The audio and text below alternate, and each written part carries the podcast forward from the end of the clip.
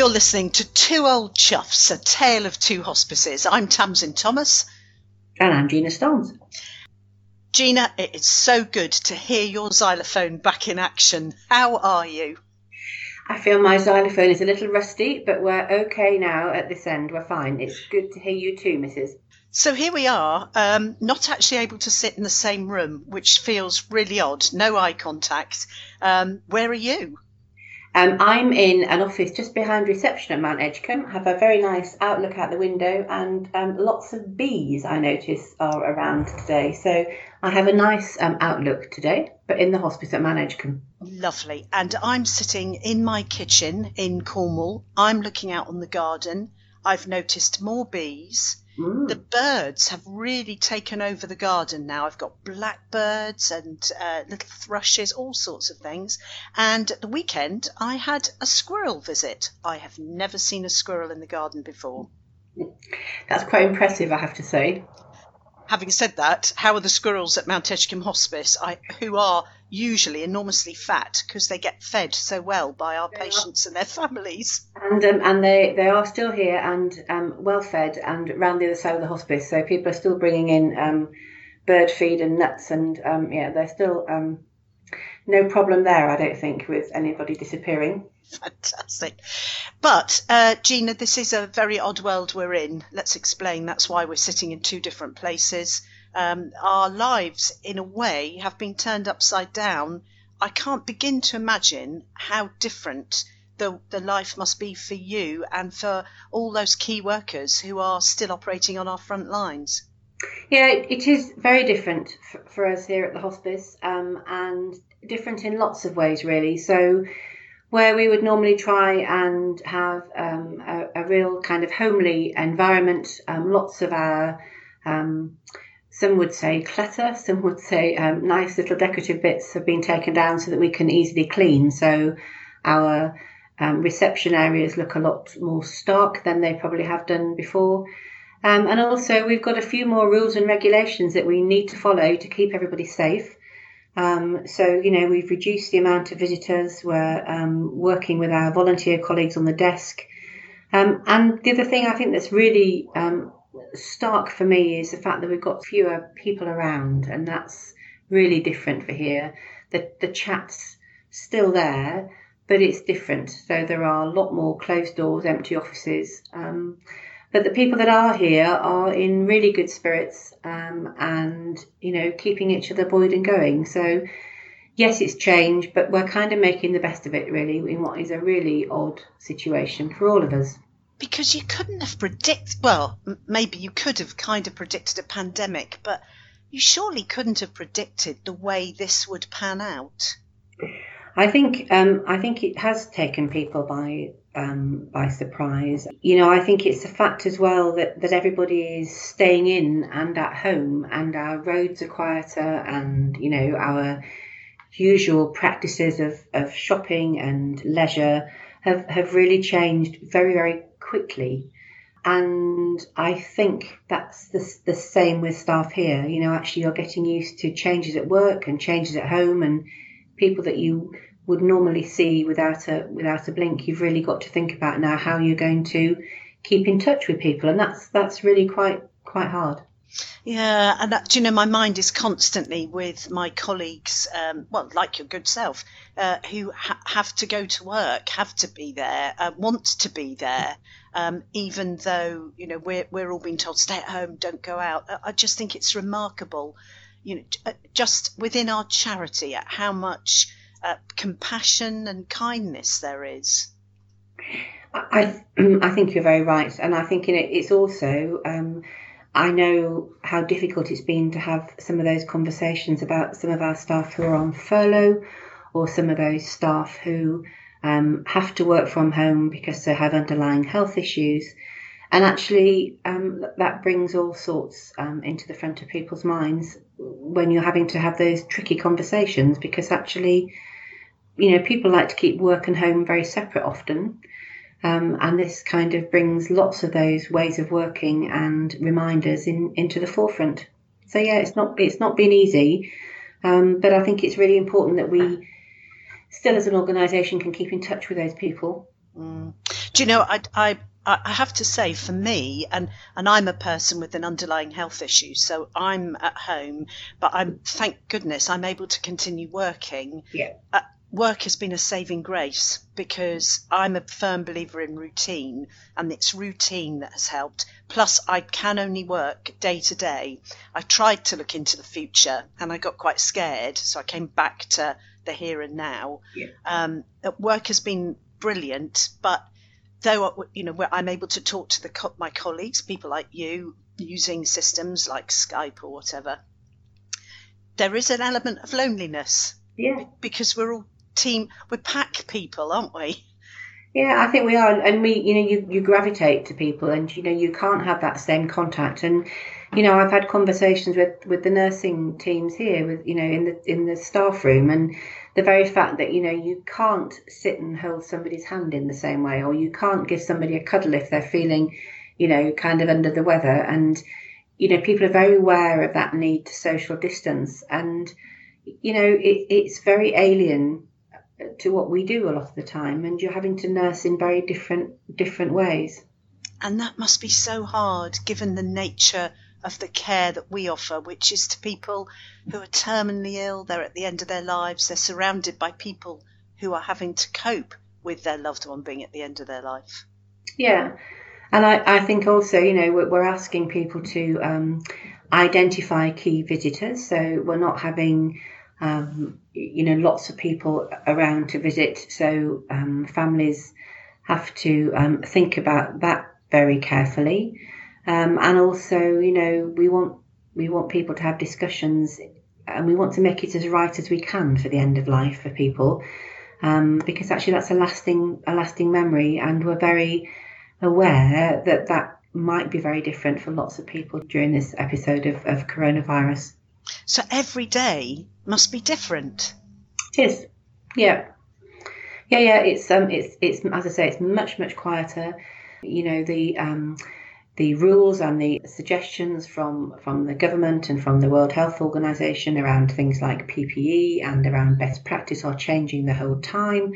I've just come off a call with our chief exec from Hospice UK with with I think you know upwards of 200 other hospices on the call, you know, and, and people are asking questions all the time about funding, about ongoing, you know, sustainability of organisations because people are, are worried. And then there's the practicalities of things like PPE, you know, where, you know, experiencing the same issues that our, you know, very frontline colleagues are in hospitals, in that actually it's not easy for us to um, get the kit that we might need. So we're being very careful, we're risk assessing, we want people to be safe and we want our staff to be safe because actually they're what you know kind of keeps us keeps us going and are able to provide that care.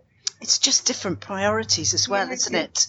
Yeah, you know, it's it certainly is. I, I think you know, um, we've we've spent an awful lot of time you know, trying to get equipment, um, and it's it's been very difficult at times. But actually, we've had some fantastic support from our community.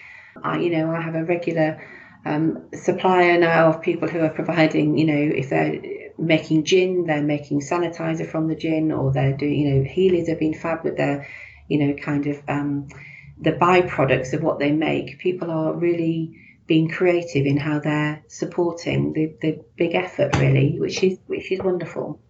I'm keeping a, a kindness register uh, for the charity, and, and, yeah. and, what's great is it's it's not just about you know the obvious things like hand sanitizer. Um, I, I, keep thinking about the vending man who came in and just presented you with yeah. a whole load of diet coke and some hula hoops. Yes, no, absolutely, and and that's been wonderful. You're never quite sure what's going to come through the door. And lots of people don't want acknowledgement. No, no, that anonymous thing is a big thing, isn't it? It's just random acts of kindness, and yes. I've never seen so many Easter eggs. I mean, no, our key workers must be growing by the minute. Yeah, we've we've distributed a lot of those out to local um, local colleagues as well. So um, yeah, absolutely.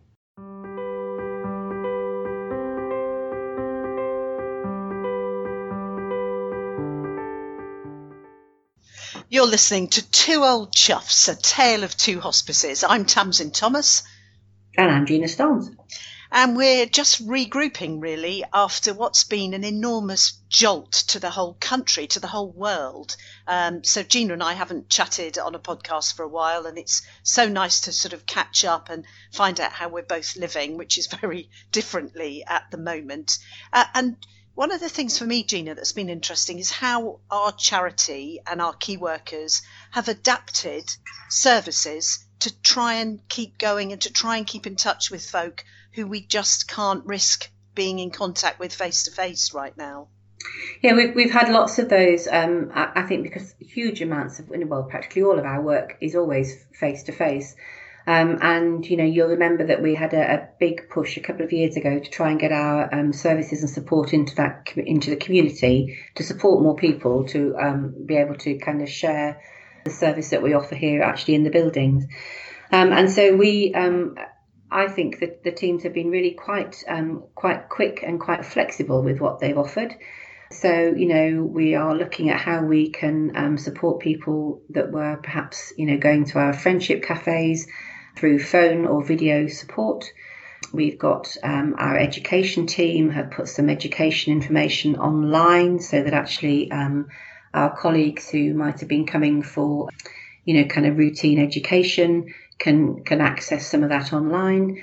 Um, and also, you know, things like, um, you know, our complementary therapy teams, physio teams have been offering online kind of tutorials really on how to kind of sit, move, breathe, massage, you know, all those things that we that we do and we know actually brings comfort to people. We're trying to think about how we can get those onto the system. So you know we've had great support from our um, our tech team, and we've been able to do a lot of that, which is really um, really quite impressive. Have you have you done the self help relaxation sessions that are on our website?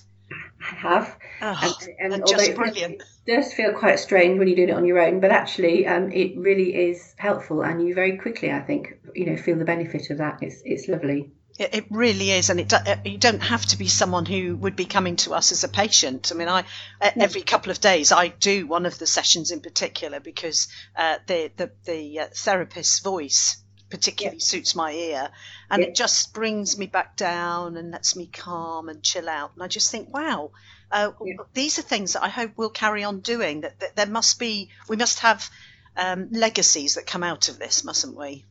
I, I think we will, and I think it'll it'll change a lot of the ways um, that that we work. And I think you know, as an organisation, we were quite sceptical or, or scared. I'm not quite sure which is the word really of things like Skype and Zoom and meetings at a distance. But actually, they've become a real lifeline for us, and it's it's really important to, you know, see people on screen rather than just pick up the phone and talk to one person. To know that you've got you know, kind of a group of people, you know, at the end of, of the screen line is is really is really good, and I, you know, I think it will change how we work. And I love the fact that even where we're all working remotely and the, the people I work with are in their kitchens, um, there's still this collective enthusiasm and there's yeah. still people firing out ideas and, you yeah. know, jumping up and down and doing the things they would have done if we were all sat in one office together. I, I, I think that's a triumph. Just shows that we can. It. interesting to see, you know, where people are and their backgrounds and their houses, which you'd never get to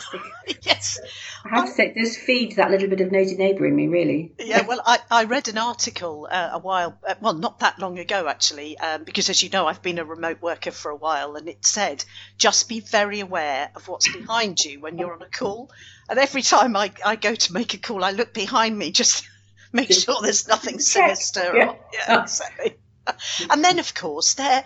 I don't know how much you see. I know you're so frantically busy um, because our, our services, our, our hospices are still open 24 7.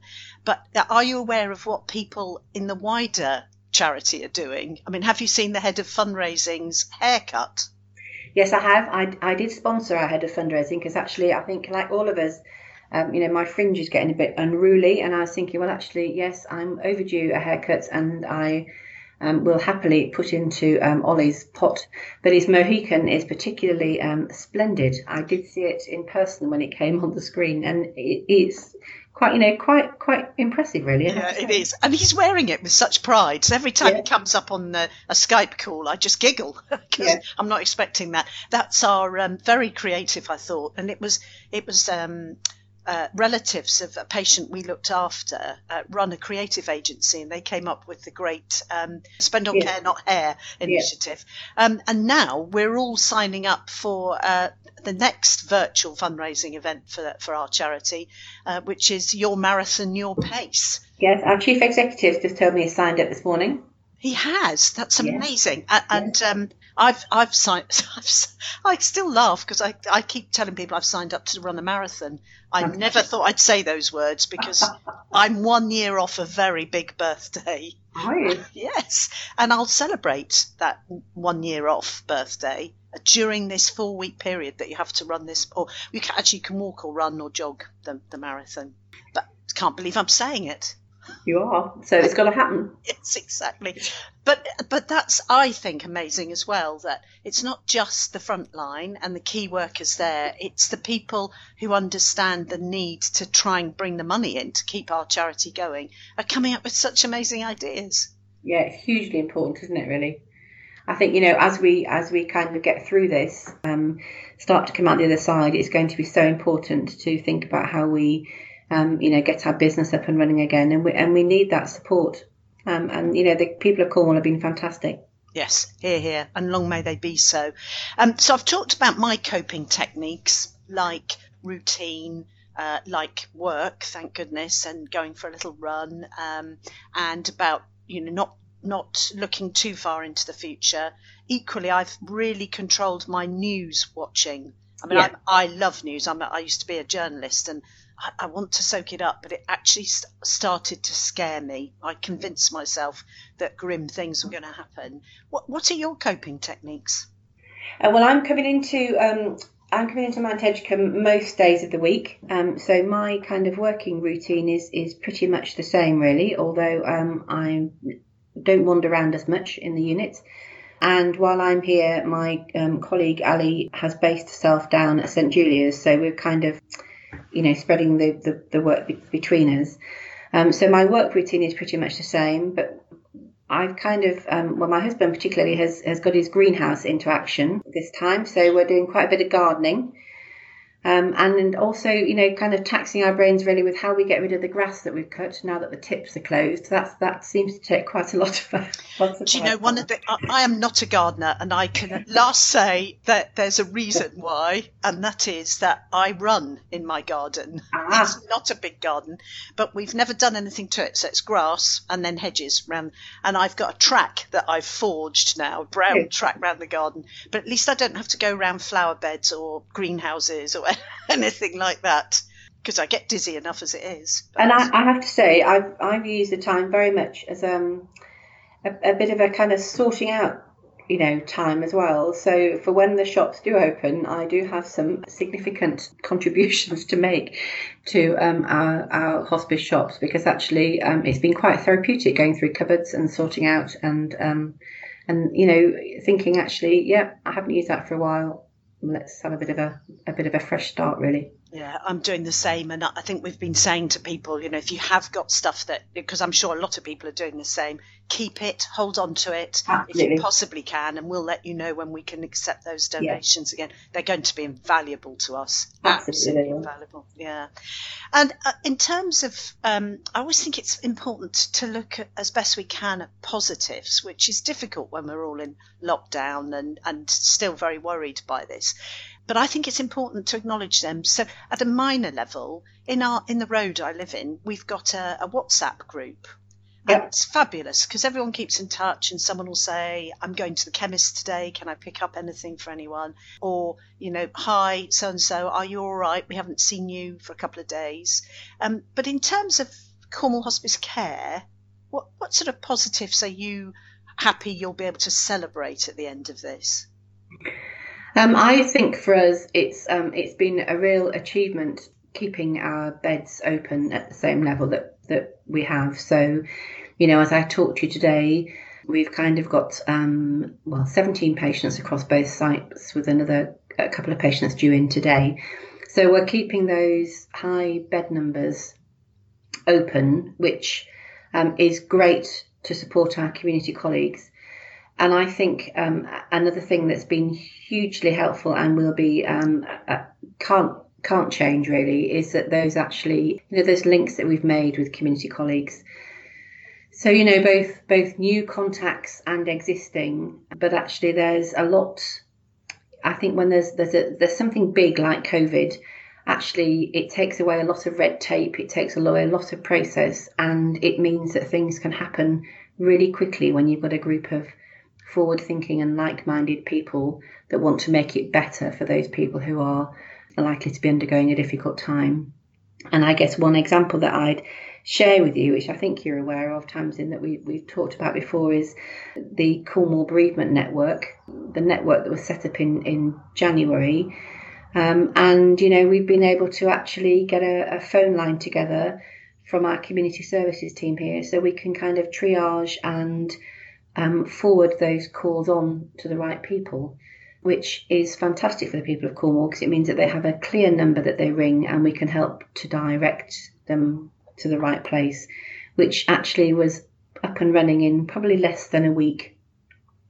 Um, which is unheard of, really. So, you know, thanks to those people that have been able to help get that going. But you know, you can't do that on your own. You need you need people to be able to support that, and certainly um, the bereavement network, which is I think they have 85 plus organisations as part of that network. You know, really saw the need and wanted to do um, what what best they could to support their their patients and clients in the community. And so, really, um, you know, I think that will be a huge help. So that's just one example, really, of something that I think will go on into the future and you know, will help us as an organisation be, be part of that bigger picture. And I'm really, really pleased about that because collaboration is such a, an important thing. And, you know, more and more, I think collaboration will become important to everyone beyond uh, what's happening to us all now. And, and for me, the, the other thing is um, this is a difficult time, not just if you become bereaved as part of this, and it, that must be harrowing but actually, that time where you're at home, I, I, I lost my dad in November. I've thought about him more and not not been upset, but got a bit tearful about him in this period. Maybe because death is talked about more, or maybe I've just got time to reflect. Um, I'm jolly grateful that he's not alive to see this, because for an elderly gentleman, it would have been horrifically worrying. But uh, I do think bereavement on a much wider scale will, will be something everyone will feel. I, I, think it is, and and you know actually you're you know you're right. You were talking earlier about the amount of news that there is and how frequently those um, figures around around death are re- repeated. And whilst you know we spent a long time trying to get people to um, think and talk with families about how to prepare for end of life, actually there there is an awful lot of talk at the moment about um, about those death figures, and really it's about kind of remembering that actually there is a a lot of death that happens across the country anyway, um, and that the numbers that we're seeing, you know, kind of include include those deaths. But it's just that it's I think you're right. It's just in our forefront, and it does make you think it makes you think very much about you know people that may be distant or that you know are having to self isolate on their own or um, and people are very vulnerable. Yes, vulnerable. Yes, but there are lots of there are lots of places where people can go for help, and I think it's really important that it's not just about using the machine, you know, using the websites. It's about telephone calls and being able to speak to somebody. And you know, as I say, we're very lucky in Cornwall that actually we have lots of local support um, available to be able to do that. And I still feel we've got a neighbourly approach in Cornwall. Um, yes. It, we do seem to look after or keep in touch with each other, don't we? Yeah, yeah no, we do. I think you're right. Which is great. Well, I'm so glad that you're well. I'm delighted that gardening has come back into your life. For me, I'm st- I am trying to revive my very poor piano skills. Are you? And my neighbour will tell you that if he hears me playing Jingle Bells once more, on yeah. a piano that's desperately out of tune um, because it's an old upright that came from a pub in the East End of, of London. um, yeah, I think I've driven a few people batty, and I haven't even started on my cornet practice. So. Ah. there we are. That's for that's another day. later then. Yeah, yeah. Well, I keep threatening to take it and play it on Thursday when the when the clap for carers happened. Do But it. I can't, I can't, do I can't do a tune yet, or at least I can do one, but it's not brilliant, and I suffer from nerves, so that always spoils it. But never mind, Gina. It's been lovely to speak to you. Um, we will speak again, no doubt. I'm sure. You're listening to Two Old Chuffs: A Tale of Two Hospices.